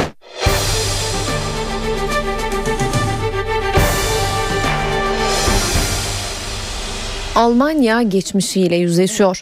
2000 ile 2007 yılları arasında 8'i Türk, 10 kişinin aşırı sağcılar tarafından öldürüldüğünün ortaya çıkmasının ardından İçişleri Bakanlığı sürpriz bir adım attı ve 1990-2011 yılları arasında işlenen 849 cinayetin dosyası yeniden mercek altına alındı. Almanya 849 kişinin dosyasını yeniden açıyor. 1990 ile 2011 yılları arasındaki saldırıları inceleyen Alman İçişleri Bakanlığı bu kararı aldı. Bakanlık, söz konusu yıllarda gerçekleştirilen 746 saldırıda ölen 849 kişinin aşırı sağcıların kurbanı olabileceğini belirtti. İçişleri Bakanlığı'na göre ülkede aşırı sağcılar tarafından işlenen cinayetlerin sayısı bugüne kadar bilinen ve resmi kayıtlara geçen rakamın çok üzerinde olabilir. Almanya'yı cinayetleri yeniden araştırmaya iten neden 2000 ile 2007 arasında 8'i Türk, 10 kişinin aşırı sağcı Nasyonal Sosyalist Yeraltı Örgütü tarafından öldürüldüğünün ortaya çıkması. Zira emniyet birimleri cinayetlerin arkasında göçmen mafya gruplarının veya aile içi hesaplaşmaların olabileceğini öne sürmüş ve yıllarca aşırı sağcı grupların üzerine gitmemişti. Bir banka soygununun ardından ortaya çıkan neo-nazi örgütün 2 üyesi intihar etti. Örgütün kadın üyesi Beate Çape ise Münih'te yargılanıyor. Tayland'da hükümet karşıtı gösterilere ara verildi. Gerekçe kralın doğum günü kutlaması. Sokaklarda çatışmalar durdu, ülkede bayram havası hakim. Ancak kutlama ertesinde çatışmaların kaldığı yerden devam etmesi bekleniyor. Ülkede kralın 86. doğum günü kutlamaları vardı. Hükümet karşıtı protestocular büyük bir saygınlığa sahip olan kralın doğum gününe gölge düşürmemek için eylemlerine ara verdi. Protestocular önce sokakları özenle temizledi, ardından Tayland caddeleri bayram havasına büründü. Tayland kralı doğum günü dolayısıyla yaptığı konuşmada halka birlik olun çağrısında bulundu. Tüm Taylandlılar ülkenin güvenliği ve istikrarı için sorumlu davranmalı. Ama ülkedeki bu sakinlik kısa sürecek gibi görünüyor. Kralın barış çağrısına rağmen hükümet karşıtları yeniden sokaklara dökülmekte kararlı. Eylemlerimizi sürdüreceğiz. Çünkü bu hükümet yasa dışı. Başbakan Yingluck Shinawatra istifasını isteyen protestocular 24 Kasım'dan beri sokaklarda gösteri düzenliyor. Barışçıl gösteriler hafta başında protestocuların hükümet binalarına girmeye çalışmasıyla yerini çatışmalara bırakmıştı. Çıkan olaylarda 5 kişi hayatını kaybetmişti.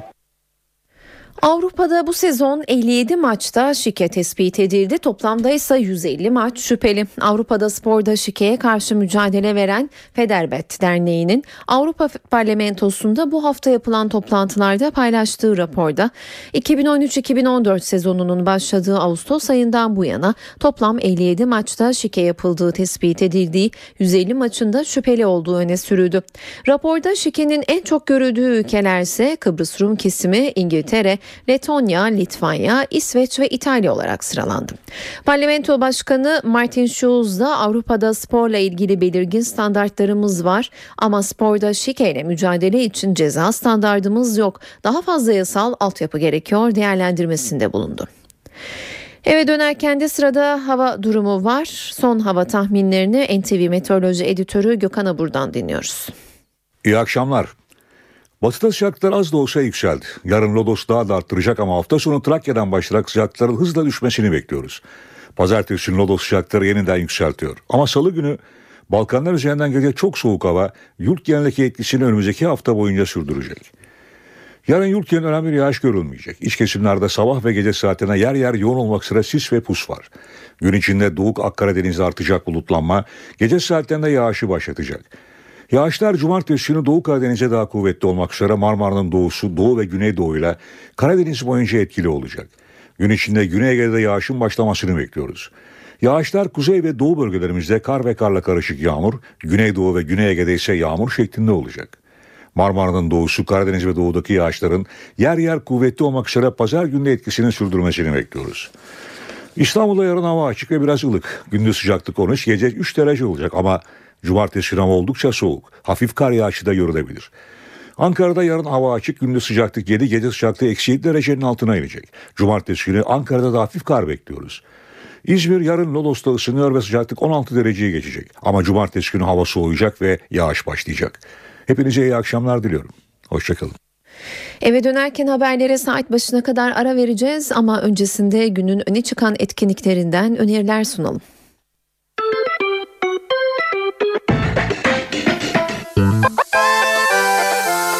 Agnes Obel bu akşam İstanbul'da olacak. Danimarkalı folk caz müzisyeni, şarkı yazarı Agnes Obel, Salon İKSV'de müzikseverlerle bir araya gelecek. Performans başlama saati 21.30. Haluk Levent de hayranları için bir konser veriyor bugün. Anadolu rock müziğinin sevilen ismi Haluk Levent, saat 21'de başlıyor konserine. Performans mekanı Johnny Joker İstanbul. İş Sanat Kültür Merkezi de Madeleine Peyro'yu ağırlayacak bugün. Caz müziğinin 90'lı yıllarda kazandığı en iyi şarkıcılardan biri olan sanatçı saat 20'de sahnede. Sabancı Üniversitesi Gösteri Merkezi Moğolların unutulmaz ismi Cahit Berkay'la Ayda Kalan albümüne ses veren Derya Pete'yi bir araya getiriyor bugün. Performans saat 20'de başlıyor.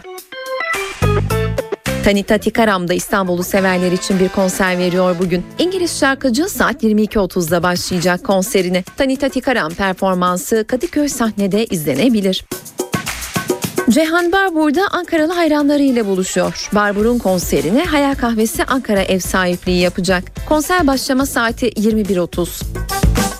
Tiyatro severler için de önerilerimiz var. Adolf görülebilir Kadıköy Halk Eğitim Merkezi'nde bugün. Hitler'in Berlin'deki sığınağında geçirdiği son 12 saatini konu alan tek kişilik oyun Adolf saat 20'de açıyor perdelerini. Trump Towers Mall'da ise Huysuz sahneye konuyor. Engin Alkan'ın kaleme aldığı müzikal komedi Huysuz saat 20.30'da başlıyor. Devlet Tiyatroları Küçükçekmece sahnesinde ise Sinan Süleymaniye'de sahneleniyor. Mahmur Gökgöz'ün yönetmen koltuğunda oturduğu oyunda Fatih Kahraman, Murat Karasu ve Selçuk Kıpçak gibi isimler rol alıyor. Oyun başlama saati 20. Bu akşam evdeyseniz CNBC'de Casino Jack izlenebilir. Kevin Spacey, Ruth Marshall ve Barry Pepper'ın rol aldığı filmin yönetmen koltuğunda George Hickenlooper oturuyor. Filmin başlama saati 22. Öncesinde ise saat 21'de Person of Interest ekranda olacak. Star TV'de de saat 20'de yerli dizi Aramızda Kalsın ekrana gelecek. Saat 19, ben Öykü Özdoğan. Eve dönerken haberlerin bu bölümünde günün öne çıkan gelişmelerinin özetini aktaracağız. 3 kamu kuruluşu, Başbakanlık, MGK ve Milli İstihbarat Teşkilatı kamuoyunda Gülen'i bitirme olarak gündeme gelen MGK kararlarını yayımlayan Taraf Gazetesi ve gazeteci Mehmet Baransu hakkında Ankara Cumhuriyet Başsavcılığına suç duyurusunda bulundu. Ancak savcılık gazetenin yönetim yerinin İstanbul'da olduğu gerekçesiyle yetkisizlik kararıyla dosyayı İstanbul Cumhuriyet Başsavcılığına gönderdi. Türkiye seçim satına girdi. Adaylar bir netleşiyor. İstanbul'da sürpriz olmadı. AK Parti İstanbul'da Kadir Topbaş'la yola devam ediyor. Başbakan Erdoğan İstanbul'un yanı sıra 20 kentte daha hangi isimlerle yarışa girileceğini açıkladı. Anayasa Mahkemesi hak ihlali var dedi. Mustafa Balbay'ın avukatları tahliye için mahkemeye dilekçe verdi. Konu siyasetin de en önemli gündem maddesi. Devletin zirvesi, iktidar ve muhalefet kararı olumlu buldu. Amerika ziyareti tamamlandı. CHP heyeti yurda döndü. Genel Başkan Yardımcısı Faruk Loğlu, Kemal Kılıçdaroğlu'nun Gülen cemaatiyle görüşmesinde dershaneler konusunun gündeme gelmediğini belirtti.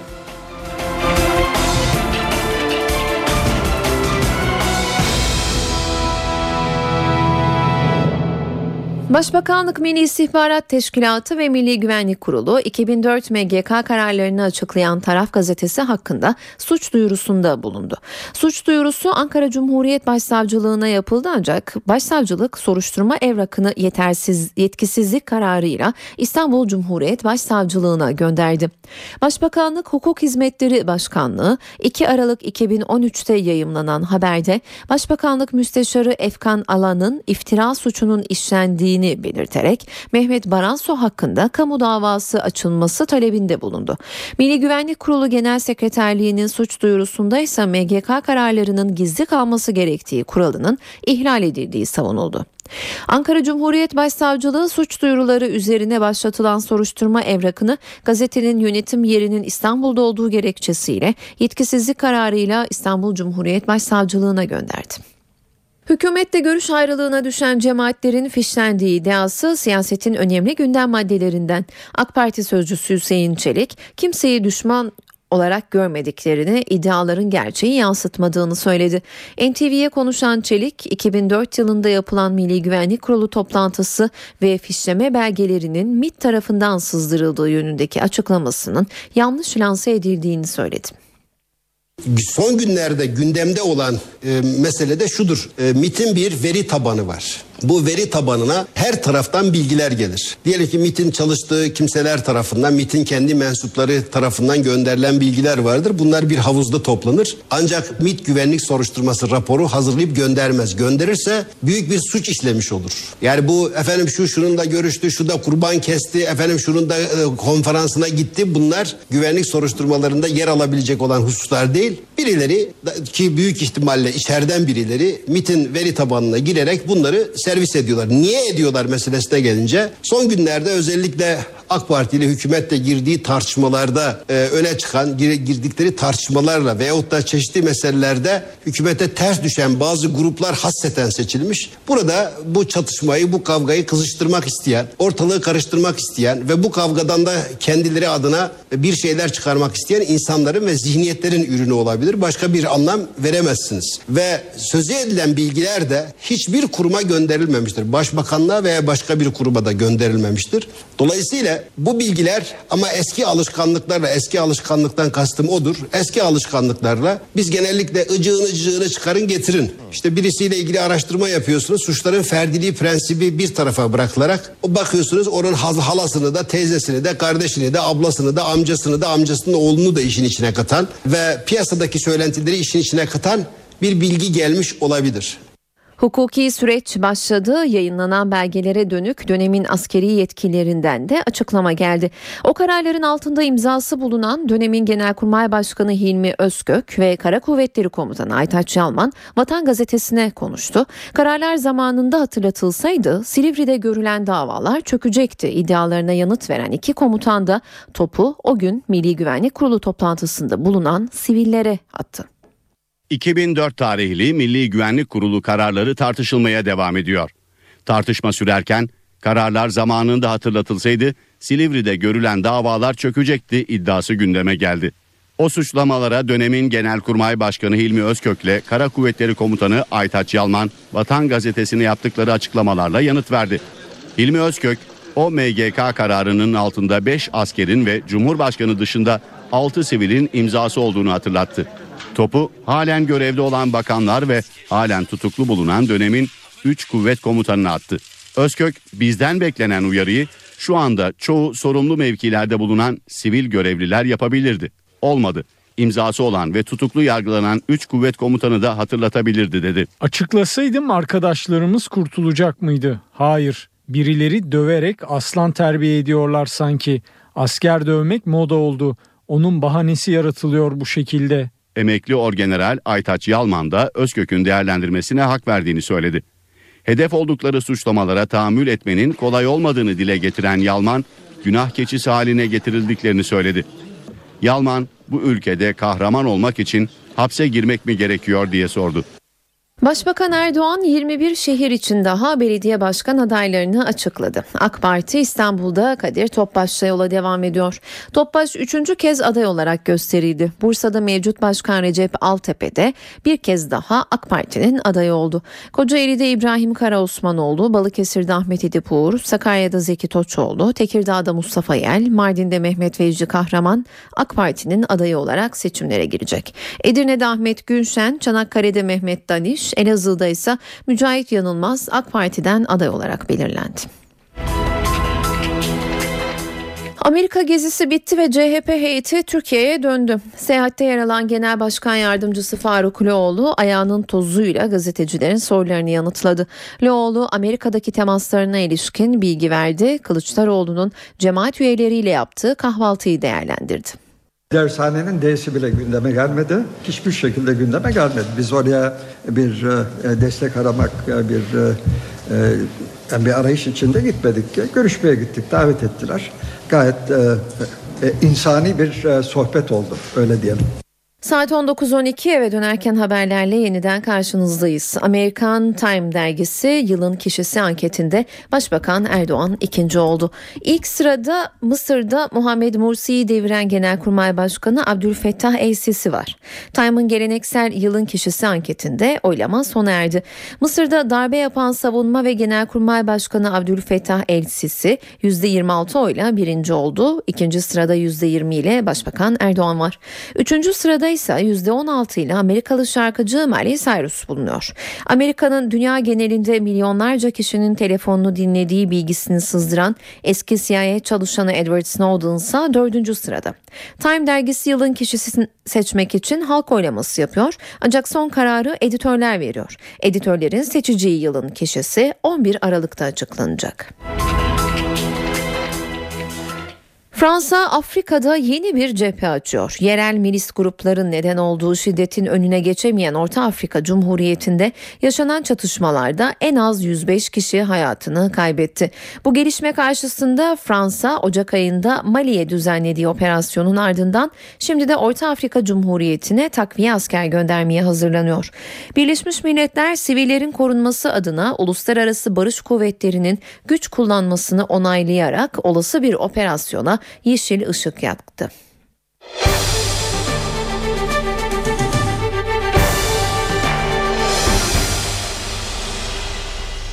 Otogazın ardından benzine de zam geldi. Benzinin litre fiyatına gece yarısından itibaren geçerli olmak üzere 9-10 kuruş zam yapıldı. Zam döviz kuru ve ürün fiyatlarındaki artışa bağlı olarak gerçekleşti. Zam sonrasında İstanbul'da benzinin litresi 4 lira 89 kuruşa çıkacak.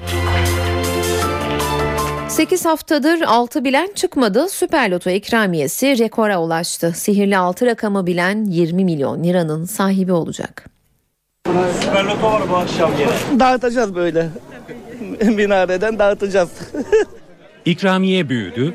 Hayaller Çin'e kadar uzadı. Çin Seddi'ni görmek istiyorum. Çok istiyorum. Önce oraya gideceğim. Süper Loto 8 hafta devrildi. İkramiye 20 milyona dayandı.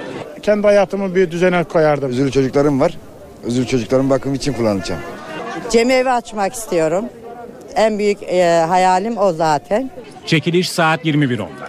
Şansını denemek isteyenler için saat 21'e kadar vakit var. Peki hayalleri süsleyen 20 milyon lirayla neler yapılabilir? Merak edenler için ayrıntı verelim. Bu paraya 35.523 Cumhuriyet altını, 142.857 çeyrek altın, ortalama 200 bin liradan 100 ev alınabilir. 20 milyon liranın bankaya yatırılması halinde aylık 164 bin lira, günlükse yaklaşık 5 bin lira faiz geliri getirir. Dünyanın en pahalı otomobili olarak bilinen 3 milyon 900 bin dolarlık 2 Lamborghini, 2 milyon dolarlık 5 Bugatti modeli satın alınabilir. Eve dönerkeni spor gündeminden gelişmelerle noktalıyoruz. Ben Öykü Özdoğan. Yarın akşam aynı saatte karşınızda olacağız. Şimdilik hoşçakalın. Son 2 yılın Ziraat Türkiye Kupası şampiyonu Fenerbahçe bu sezon erken havlu attı. Sarı lacivertli takım PTT 1. Lig'in son sırasında yer alan Fethiyespor'a 2-1 yenilerek kupadan elendi. Fenerbahçe Şükrü Saraçoğlu stadındaki karşılaşmada ilk yarıyı 45+1. Dakikada Sabri'nin kendi kalesine attığı golle 1-0 önde kapattı. Konuk Fethiyespor 77. dakikada Onur Okan'la beraberliği yakaladı. 83. dakikada Ahmet Aras'la 2-1 öne geçen Fethiyespor turu geçerek büyük bir sürprize imza attı. Fenerbahçe Teknik Direktörü Ersun Yanal kupadan elendikleri için üzgün olduklarını ama asıl amaçlarının lig şampiyonluğu olduğunu dile getirdi. Fethiyespor Teknik Direktörü Engin İpekoğlu da düşünmedikleri bir galibiyet aldıklarını ifade ederken hedeflerinin kupa değil PTT 1. Lig'de kalıcı olmak olduğunu belirtti. Bizim bir yolumuz var, o da şampiyonluk. Bütün takım, camia yolda kenetlendik, bu konuda konsantre olduk. Ve tek bir hedefimiz var, onu gerçekleştireceğiz. Onu gerçekleştirmek için bütün çalışmalarımızı yürekten yapmaya devam edeceğiz. Rakibi kutluyorum. Onlara Türkiye Kupası'nda başarılar diliyorum. Burada çok net söyleyeyim, ne bir transfer çalışması yaptık ne de oyuncularımızla ayrılık çalışması yaptık. Bu demek değildir ki olacak ya da olmayacak. Kesinlikle böyle bir planlama içerisinde değiliz. Tek bir hedefimiz var. O da şampiyonluk. Önümüzde oynayacağımız Rizespor maçı var. Onu kazanmak istiyoruz. Ondan sonra oynayacağımız bütün maçlarımızı kazanmak istiyoruz. Aslında düşündüğümüz bir şey değildi. Tamamen lige konsantre olmak istiyorduk ama ya maçtan önce de söyledim. Tabii ki bizim hedefimiz öncelikle PTT 1. Lig'inde kalıcı olmak. Şu anda ligde çok ciddi sıkıntı çekiyoruz puansal açıdan en azından. Dedim ki maçtan önce eğer Fenerbahçe bize müsaade ederse biz de bir sürpriz yaparız. Aslında Fethiyespor'un çok kaliteli bir kadrosu var. Özellikle orta saha ve forvet oyuncularını göz önüne aldığımız zaman sadece kendileri inanmaları gerekiyordu bir şeyleri başarmak için. Bu Fenerbahçe maçı da tabii ki önümüzde oynayacağımız lig maçları için moral motivasyon açısından takımımız üzerinde çok olumlu bir etki yapacaktır diye düşünüyorum. Fenerbahçeli futbolcular Katlek ve Holmen maç sonu basın toplantısında kupadan elenmekten duydukları üzüntüyü dile getirdi. Çek futbolcu Katlek bu sezon ikinci kez oynama şansı bulduğunu hatırlatarak fırsat yakalamak için bekleyeceğini ifade etti. Söyleyecek fazla bir şey yok. Maçta 1-0 öndeydik. Sonra kendi hatalarımızdan dolayı 2-1 mağlup olduk. Çok üzgünüz. Bundan sonra takıma girip giremeyeceğimi bilmiyorum. Sonuçta kimin oynayacağına her zaman hoca karar verir. Bu maçta şans buldum fakat kaybettik. Tabii ki kaybettiğimiz için çok üzgünüz. Önümüzde daha fazla maç olabilecekti. Yaklaşık yarım sezon geride kaldı ve ikinci defa forma şansı buldum. Bundan sonra da şansımı beklemeye devam edeceğim. Elendiğimiz için üzgünüz. Hayal kırıklığına uğradık. 1-0 öndeyken maçı bitirebilirdik ama maalesef yenildik. Artık lige odaklanacağız. Fethiyespor'u tebrik ediyoruz. Fenerbahçe'de sahne uçan korkuttu. Genç oyuncu Fethiyespor maçının 49. dakikasında rakip ceza sahası önündeki bir pozisyonda rahatsızlandı ve istifra etti. Ziraat Türkiye Kupası'nda dün oynanan Fenerbahçe-Fethiyespor karşılaşmasında ikinci yarının başında Salih Uçan rahatsızlandı. Fethiyespor'un sarı lacivertlilerin pozisyonunu uzaklaştırmaya çalıştığı sırada rakibe doğru hamle yapan 19 yaşındaki oyuncu bir anda istifra etti. Sağ kenarında tedavisi yapılan Salih Uçan daha sonra oyuna devam etti. Salih Uçan daha önce milli takım kampında rahatsızlanmış, genç oyuncu alerjik bir durum yaşadığını açıklamıştı. Beşiktaş, Ziraat Türkiye Kupası 4. tur maçına bugün Bucaspor'la karşılaşacak. İzmir'de oynanacak maçta teknik direktör Slaven Bilic, ligde fazla forma şansı bulamayan oyuncuları sahaya sürecek. Kupa mesaisinde Bucaspor'la karşılaşacak Beşiktaş'ta 10 futbolcu kadroya alınmadı. Siyah beyaz takımda kart cezalısı Necip, sakatlıkları bulunan Ersan Sivok, Tolga ve Veli'nin yanı sıra Almeida, Dentinho, Fernandez, Gökhan ve Uğur kafileye dahil edilmedi. Beşiktaş İzmir erişinde coşkuyla karşılandı. Taraftarlar teknik direktör Slaven Bilic'e sevgi gösterisinde bulundu. Teknik direktör Bilic, Bucaspor karşısında sezon başından bu yana ilk 11'de şans vermediği oyuncuları sahaya sürecek. Uzun süren sakatlığı sonrası tedavisi tamamlanan İsmail, Sezon başı yaşadığı sakatlığın etkilerini üzerinden atmaya çalışan Holosko ilk 11'de görev yapacak. Ayrıca Cenk, Muhammed, Pedro Franco ve Eneramo'nun da ilk 11'de sahaya çıkmaları bekleniyor. Hırvat teknik adamın takımını Bucaspor karşısına kalede Cenk, Serdar, Pedro Franco, Eskude İsmail, Atiba, Holosko, Oğuzhan, Muhammed, Olcay, Eneramo 11 ile çıkarması bekleniyor. Bucaspor'la Beşiktaş arasındaki 4. tur maçı İzmir Atatürk Sarı'nda oynanacak. Saat 20.30'da başlayacak mücadeleyi hakem Suat Aslanboğa yönetecek. İbrahim Toraman'la Sezer Öztürk barıştı. Kavga ettikleri için kadro dışı bırakılan iki oyuncu Nevzat Demir tesislerinde bir araya geldi ve buzları eritti. Beşiktaş'ta İbrahim Toraman ve Sezer Öztürk kavga ettikleri için kadro dışı bırakılmışlardı. İki futbolcu yaklaşık 2 aydır takımdan ayrı çalışıyordu. Farklı saatlerde tesislere giderek antrenman yapan İbrahim Toraman ve Sezer arasındaki buzlar eridi. Nevzat Demir tesislerinde karşılaşan iki futbolcu bir süre sohbet etti ve küskünlüğe son verdi.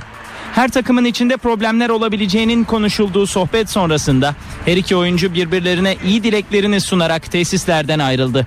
Beşiktaş Yönetim Kurulu üyesi Ahmet Kavalcı, Sezer ve İbrahim'in barışmalarından memnuniyet duyduğunu söyledi. Kavalcı, kadro dışı bırakılan iki oyuncu hakkında teknik direktör Slaven Bilic'in raporu sonrası yeni bir karar verebileceklerini de sözlerine ekledi. Sivasspor'da bir ayrılık yaşandı. Kırmızı Beyazlı Kulüp, Perulu forvet Hennan Regrifo'nun sözleşmesi karşılıklı olarak feshetti. Kırmızı Beyazlı ekip sezon başında kadrosuna kattı ve 1 yıllık sözleşme imzaladığı 30 yaşındaki golcü oyuncuyla yollarını ayırdı. Sivasspor formasını lig maçlarında giyme şansı bulamayan Perulu forvet sadece Ziraat Türkiye Kupası'nda oynadı. Regrifo, Sivasspor'un 2. turunda Bucak Belediye Oğuzhanspor'u 5-0 mağlup ettiği maçta 90 dakika forma giymişti. Vakıfbank efsanesi devam ediyor. Sarı siyahlı takım Denizbank Kadınlar Sev Şampiyonlar Ligi'nde Atom Trefl Sopot'u 3-0 yenerek üst üste 65. galibiyetini aldı. Şampiyonlar Ligi C grubunda yer alan Vakıfbank 4. maçında Polonya temsilcisi Trefl Sopot'u İstanbul'da ağırladı. Temsilcimiz baştan sona üstün oynadığı mücadeleyi 25-22, 25-20 ve 25-12 sonuçlanan setlerle 3-0 kazandı. C grubunda 4-4 yaparak liderliğini sürdüren Vakıfbank yenilmezlik serisine de 65 maça çıkardı. Sarı siyahlı takım gruptaki 5. maçında 11 Aralık Çarşamba günü Romanya'da Dinamo Bükreş'le mücadele edecek. Bayern Münih Almanya Kupası'nda tur atladı ama yıldızı Arjen Robben'i kaybetti. Maçın 14. dakikasında Augsburg kalecisi Marvin Hitz'in sert faulüyle yerde kalan Robben maça devam edemedi. Yapılan ilk kontrollerde Robben'in sağ dizinde derin bir yarık oluştuğu, bununla birlikte bağ kopmasına rastlanmadığı açıklandı. Yıldız oyuncunun sahalardan ne kadar uzak kalacağı detaylı incelemelerin ardından belli olacak. Teknik direktör Pep Guardiola maç sonunda Robben için çok üzgünüm. Umarım kulüpler Dünya Kupası'nda forma giyebilir dedi. Geçen sezonki üstün formunu bu sezona da taşıyan Hollandalı futbolcu son 4 maçta gol atmayı başarmıştı.